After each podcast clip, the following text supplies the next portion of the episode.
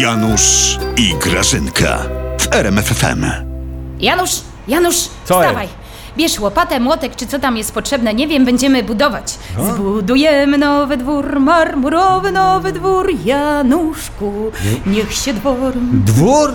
Czyś ty szóstką w totolotka trafiła? Janusz, nie bądź głupi, budujemy dworek dla pana prezesa, akcja jest. Co? Jeden pan taki w telewizji mówi, że zbiera pieniądze na budowę dworku dla pana prezesa, Janusz.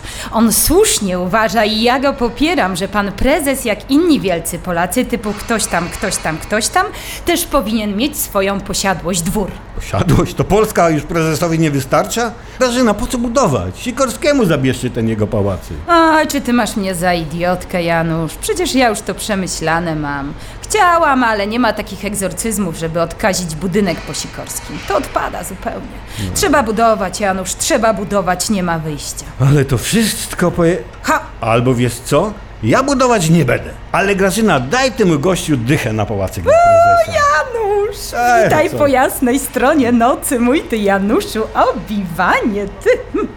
Pod jednym warunkiem, Grażyna. Pod jednym warunkiem. Pałacyk wybudujemy prezesowi, ale w malowniczych górach Peru. A tam Tusk nie mieszka? Nie on tam czapki nosi.